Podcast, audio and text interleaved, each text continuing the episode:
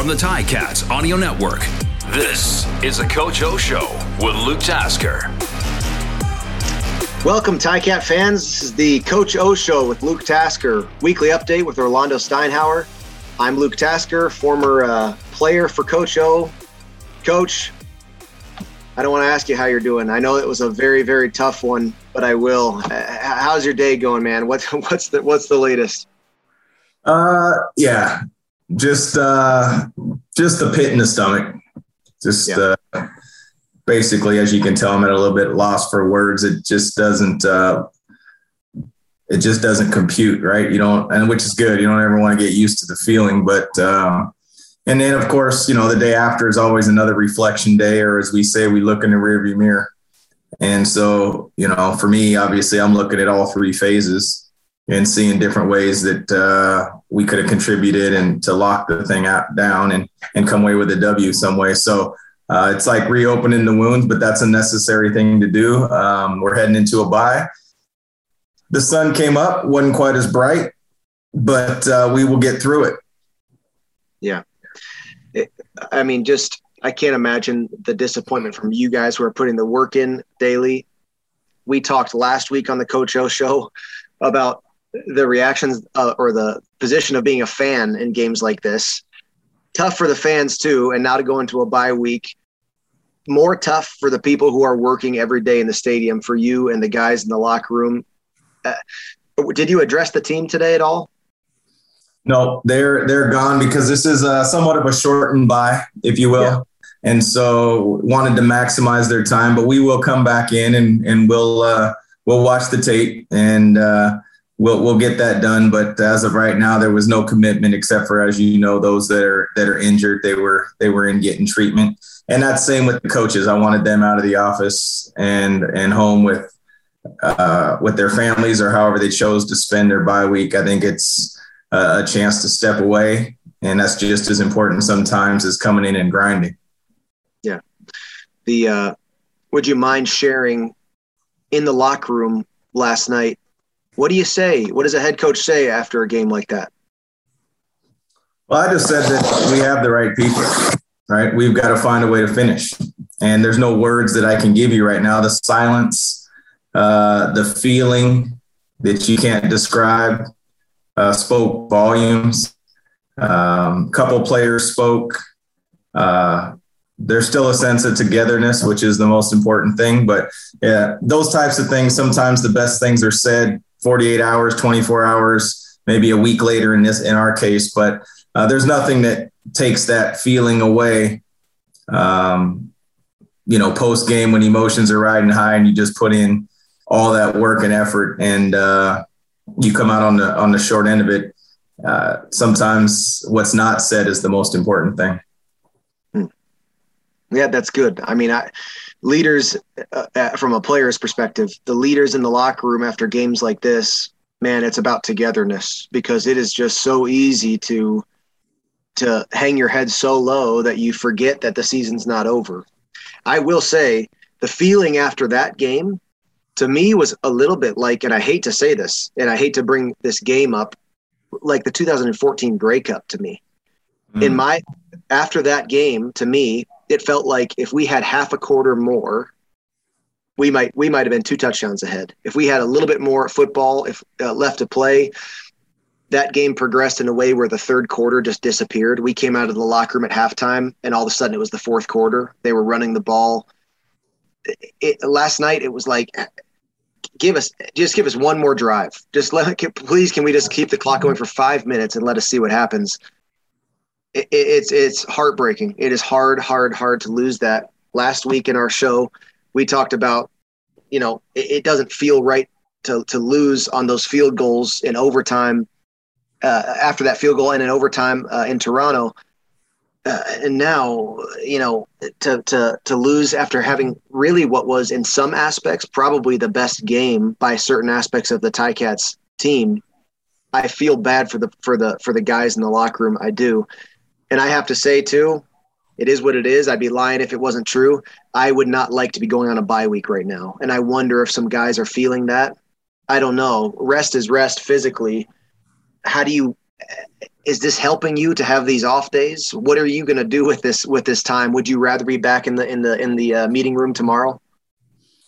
Well, yeah, I, you know, you want to get back at it, and that's the thing about football is that you don't get a chance, even if there's no bye weeks. Like you remain a winner. You got to sit on that and and try to not be overconfident for about seven days. And the same thing remains true uh, if you lose a game. You actually remain losers for uh, a week, and in, and in our case, you know, up to ten to twelve days. And so um, that's the unique thing about football, though. That's kind of the fun part, and why I think it's. Uh, you know, it, it is the most. It's it's a team sport, you know, and I and I would say that you know, I'd put it right up there with any other team sport. But, you know, it, it, it is, I, I just, I just kind of have the approach that, you know, I'm excited and I embrace it. I don't, things that I can control, I'm going to attack hard. And things that I can't, I've just learned through experience. I used to attack those hard too when I was young, and you just feel like you can do it all. And you know what's in our what's in our control is what we need to address and not skip over anything.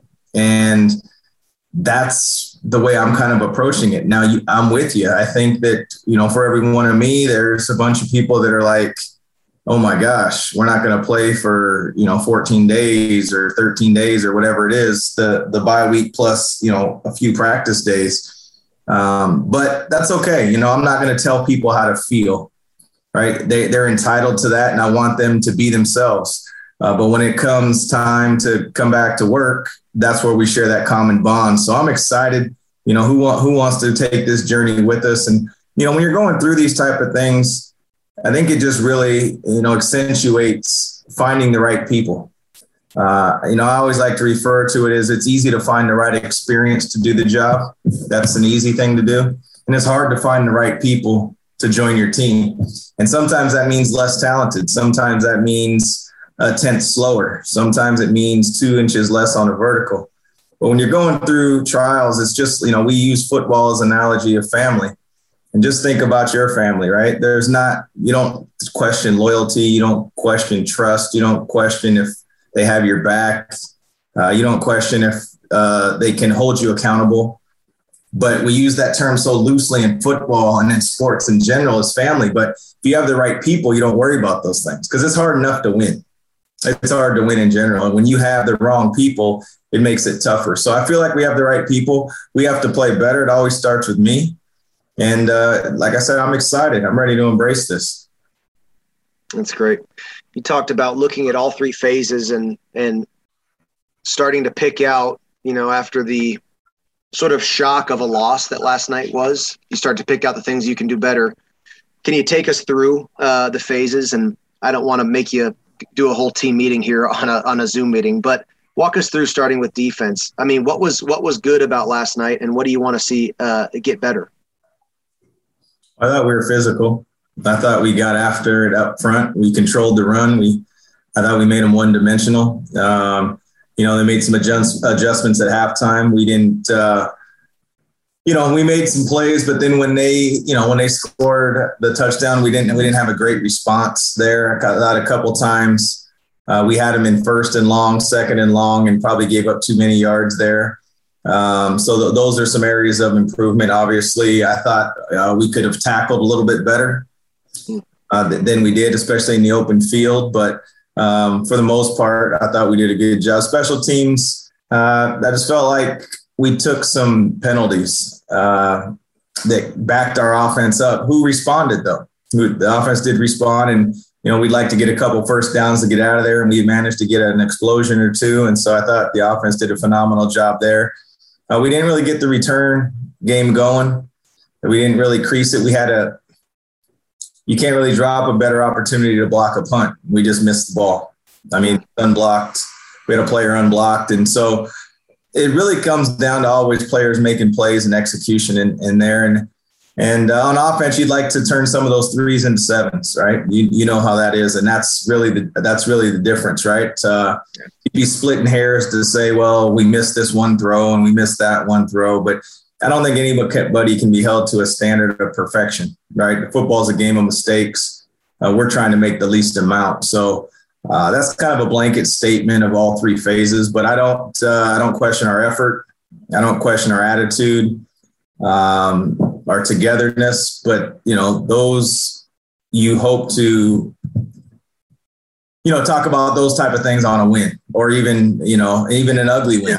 Right? It's just a lot better to, to highlight and accentuate those things uh, rather than a loss. But if you don't find some of the good in it, um, boy, it makes for a long time. And and it's you know about the time and effort everybody takes to put into it. So and that's that's everybody, you know, and you know, you hate to run through it. You talk about three phases, but we always refer to it as four, and that's the look team. You know, and if you start overlooking your therapy department and and the equipment and the strength and conditioning, well, you're selling yourself short because it is a team effort. Hundred percent. The uh, one guy who's obviously dealt with a lot of adversity this year is Bralon Addison, and it was great to see him kind of doing some things that that I remember, you know, seeing from uh, from an on the field perspective and bouncing off of tackles. And the thing that I that I feel like people don't exactly know about Bralon is how strong he is. He really is a hard person to tackle, and that showed up again last night. That was encouraging to see. And Jeremiah Masoli threw for over 300 yards for the first time since prior to his uh, injury in 2019 great to see that.